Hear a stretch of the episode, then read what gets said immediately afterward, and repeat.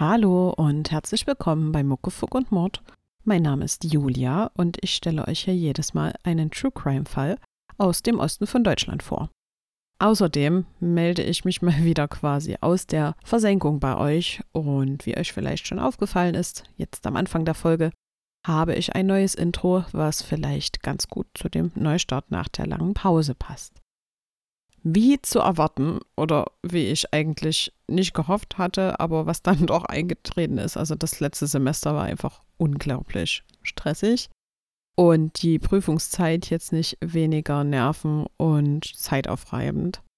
Aber nun bin ich ja zurück und habe zumindest eine Art, ja, nennen wir es Schlachtplan, um euch mit Beginn des neuen Semesters im April trotzdem alle 2 Wochen eine neue Folge präsentieren zu können.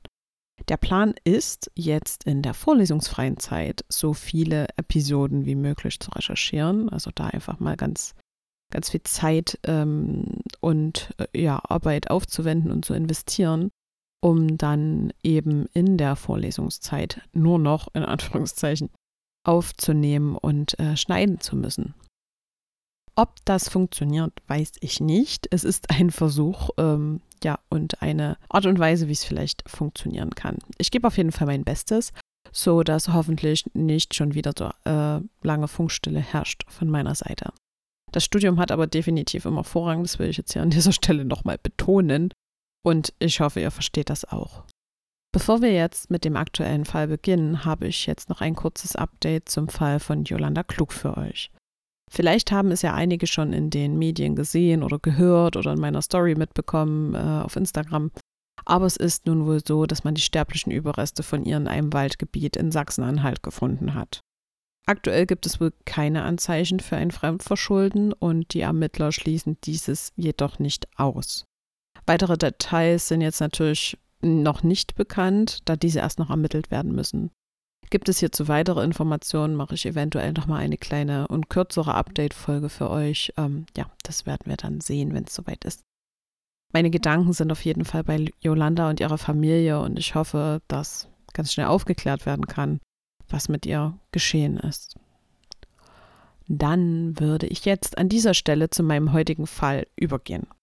Eigentlich erscheinen meine Folgen ja, also wenn sie erscheinen, immer freitags, aber wie euch bestimmt schon aufgefallen ist, ist heute erst Mittwoch. Viel wichtiger ist jedoch das Datum, denn heute ist der 8. März und somit Internationaler Frauentag. Wie ihr hoffentlich wisst, ist der Frauentag natürlich nicht nur symbolisch und man bekommt eine Rose geschenkt oder wenn man eine Frau ist oder hat einen zusätzlichen freien Tag gewonnen und weil man in Berlin oder Mecklenburg-Vorpommern lebt oder so. Vor allem ist der Frauentag sehr politisch. Vorrangig soll auf viele Missstände aufmerksam gemacht werden. Frauenrechte, die Gleichstellung der Geschlechter, Gewalt gegen Frauen oder bestehende Diskriminierung. Ich habe mir aus diesem Anlass heute einen Fall ausgesucht, bei dem es unter anderem um Diskriminierung, aber auch die Gewalt an einer jungen Frau geht. Und diese Schilderung der Gewalt wird auch Teil meiner Folge sein. Wenn ihr das also nicht gut hören könnt und es euch dabei vielleicht nicht gut geht, dann würde ich euch empfehlen, die Folge heute zu überspringen. Marwa El-Sherbini wird am 7. Oktober 1977 in der ägyptischen Mittelmeerstadt Alexandria geboren. Ihre Eltern sind als Chemiker tätig. Von 1982 bis 1995 besucht sie das El-Nasr Girls College in Alexandria, wo sie schließlich sogar zur Schulsprecherin gewählt wird. Ihre schulischen Leistungen sind sehr gut. Sie ist charismatisch und setzt sich für ihre Mitschüler ein.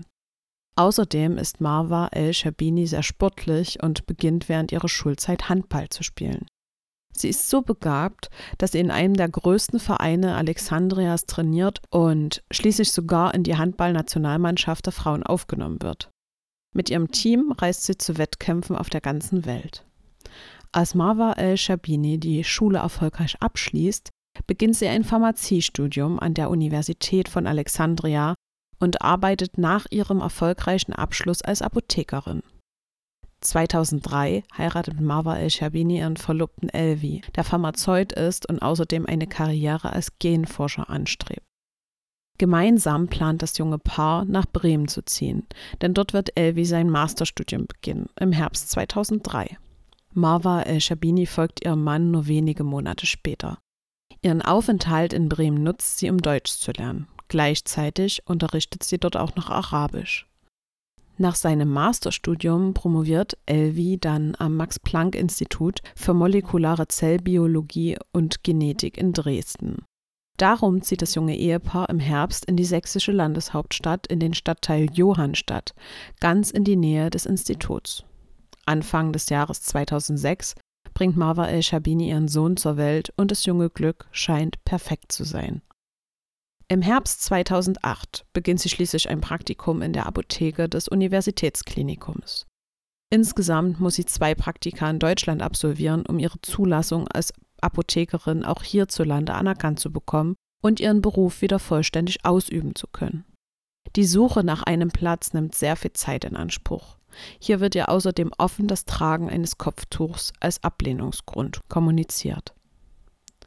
Dass der 21. August 2008 der Auslöser dafür ist, dass sich Marwa El-Sherbinis Leben und das ihrer Familie auf furchtbare Art und Weise verändern wird, davon ahnt sie noch nichts, als sie am frühen Abend den Spielplatz in der Hopfgartenstraße mit ihrem zweijährigen Sohn besucht.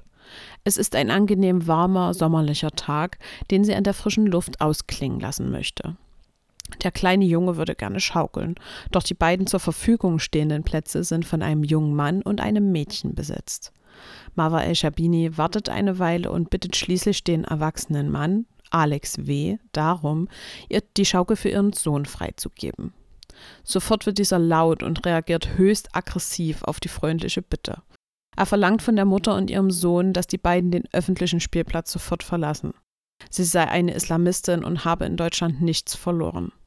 Außerdem wirft er ihr wüste Schimpfworte wie Schlampe und Terroristin an den Kopf. Weiterhin behauptet Alex W. völlig haltlos, ihr Sohn würde später sicherlich ein Terrorist werden. Doch Marwa El-Sherbini will sich von den Beleidigungen nicht einschüchtern lassen.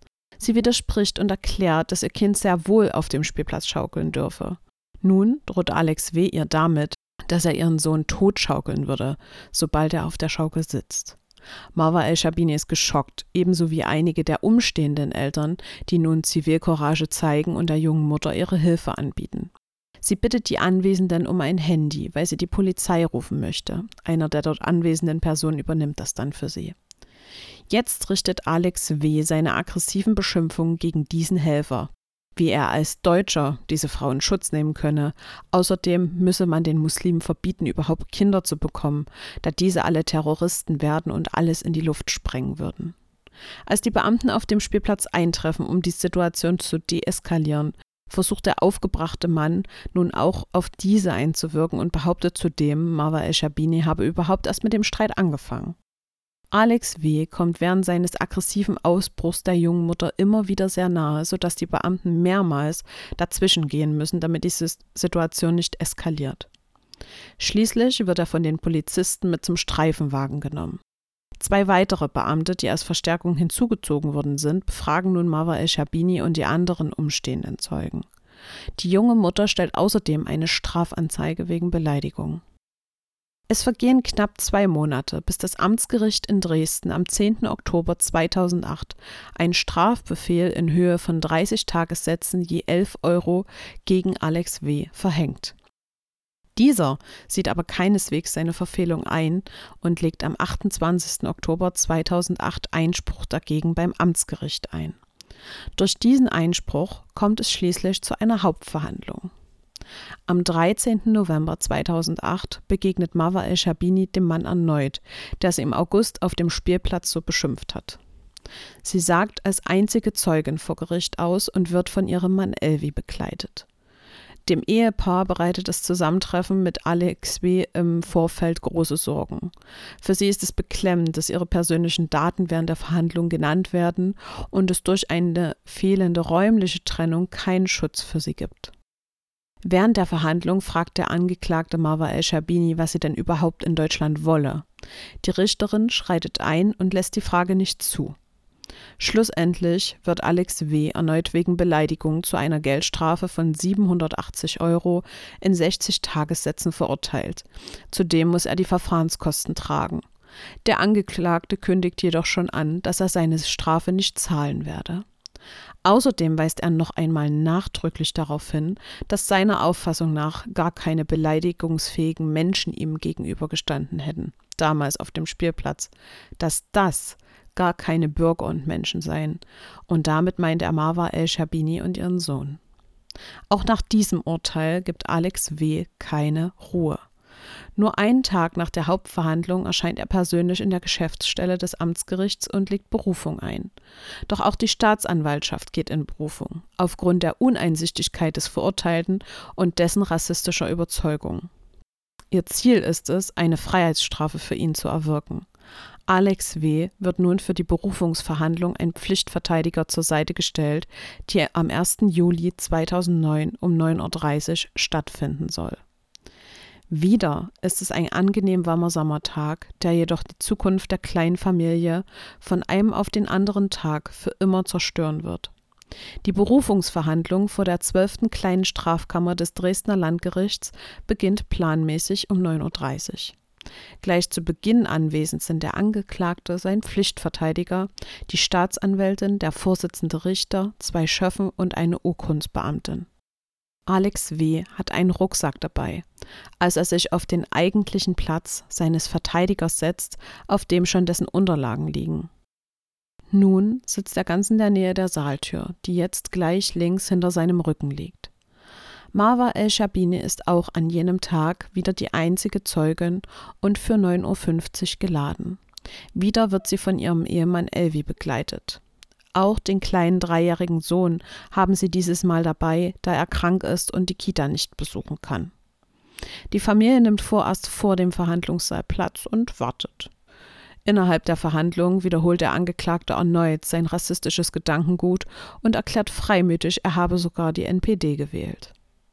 Etwa um 10:05 Uhr wird Marwa El-Sherbini über Lautsprecher in den Verhandlungsraum gerufen. Sie nimmt an dem kleinen Zeugentisch in der Mitte des Raumes Platz, während sich ihr Ehemann und der Sohn auf die Zuschauerstühle an der hinteren Wand setzen. In ihrer Aussage macht Marwa El-Sherbini die gleichen Angaben wie bereits vor dem Amtsgericht.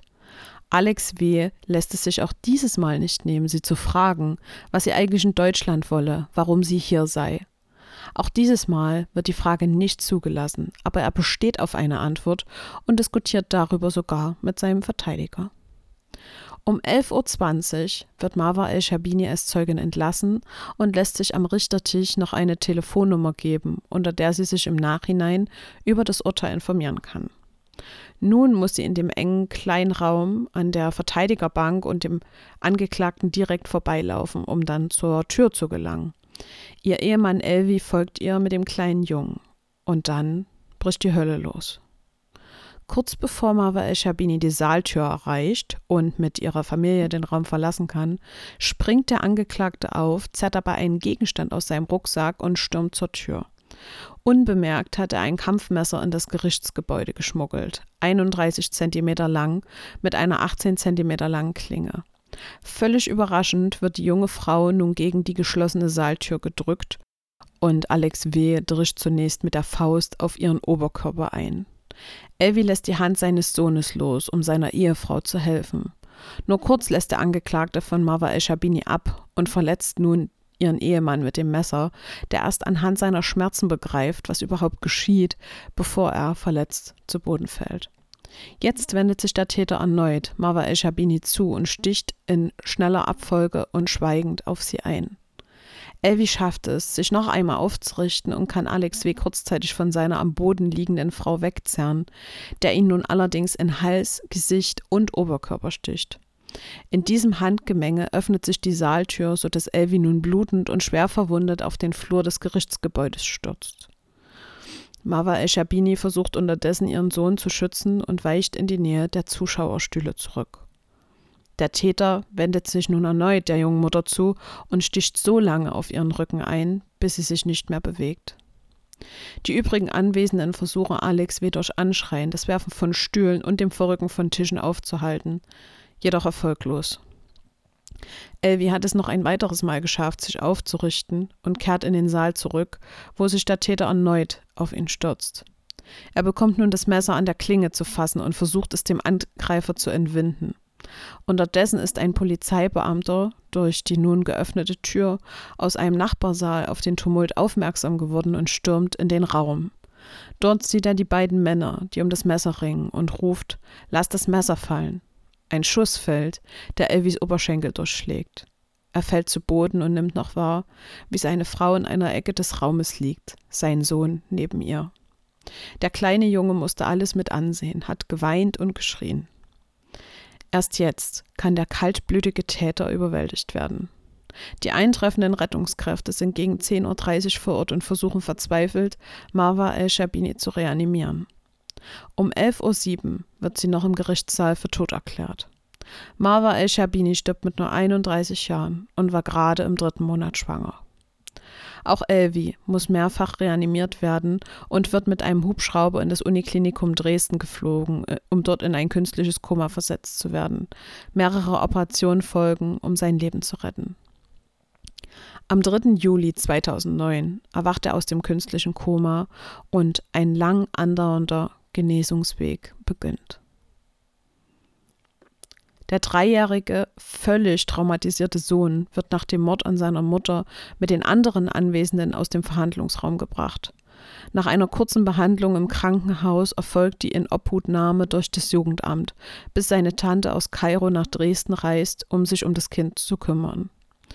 Reaktion und Anteilnahme von politischer Seite auf den Mord an der jungen Frau gibt es kaum.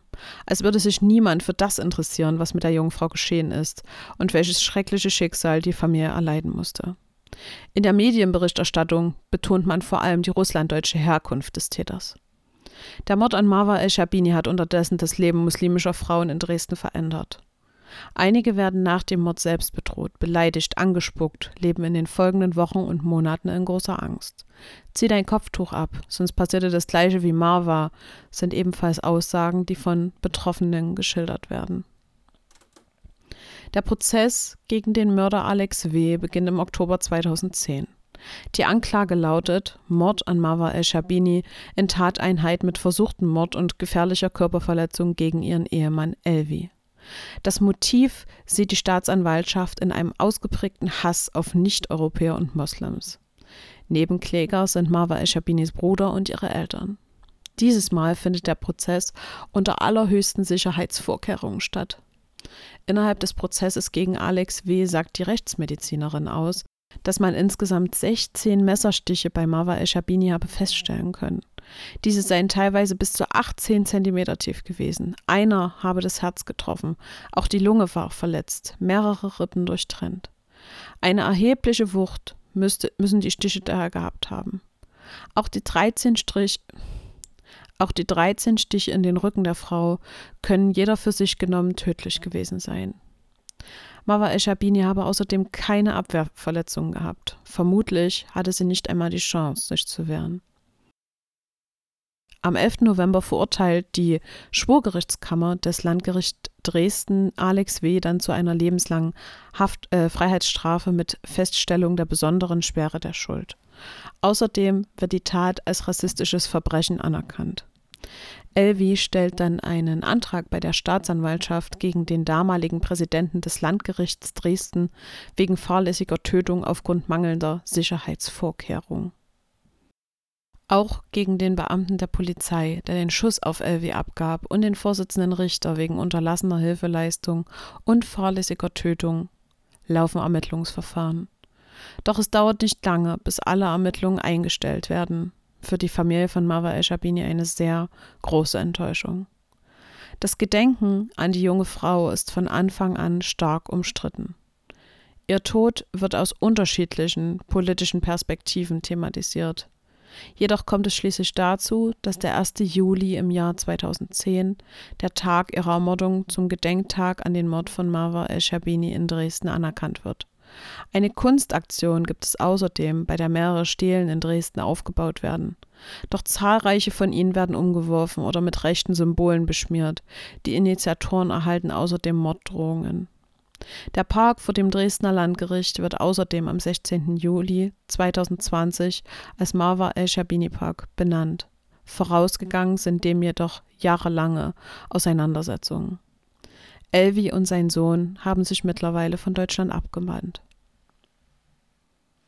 Und damit sind wir am Ende des heutigen Falls angekommen. An dieser Stelle möchte ich euch auch auf den gegenuns.de und taz-Artikel in meinen Shownotes aufmerksam machen, die nochmal einiges an Hintergrundinformationen bieten, was die politischen Ausmaße der Tat oder die Hintergründe des Mörders Alex W. angeht. Auf beides wollte ich hier heute nicht näher eingehen, weil ich den Fokus auf das Opfer Marwa El-Sherbini legen wollte. Ich weiß nicht, wie es euch geht, aber in der Recherche bin ich quasi von Artikel zu Artikel fassungsloser geworden. Irgendwie konnte ich nicht verstehen, wie es dazu kommen konnte, nur weil Marwa El-Sherbini sich nicht hat beleidigen lassen und sich gewehrt hat. Und wenn man sich dann noch überlegt, dass es über unsere Landesgrenzen hinaus noch viel krassere und schlimmere Verbrechen an Frauen gibt, die ebenfalls für sich selbst und ihre Rechte eintreten, da fragt man sich, ob es auf der Welt noch so etwas wie Menschlichkeit gibt. Ganz ehrlich, daran zweifle ich des Öfteren. An dieser Stelle möchte ich die heutige Episode beenden und den Fall zumindest hier im Podcast abschließen, der mir gerade ein bisschen schwer im Magen liegt. Wir hören uns dann zur nächsten Folge am 17. März, also die erscheint dann schon nächste Woche Freitag. Bis dahin, passt gut auf euch auf, da draußen sind überall Menschen und man weiß nie, was in denen so vor sich geht.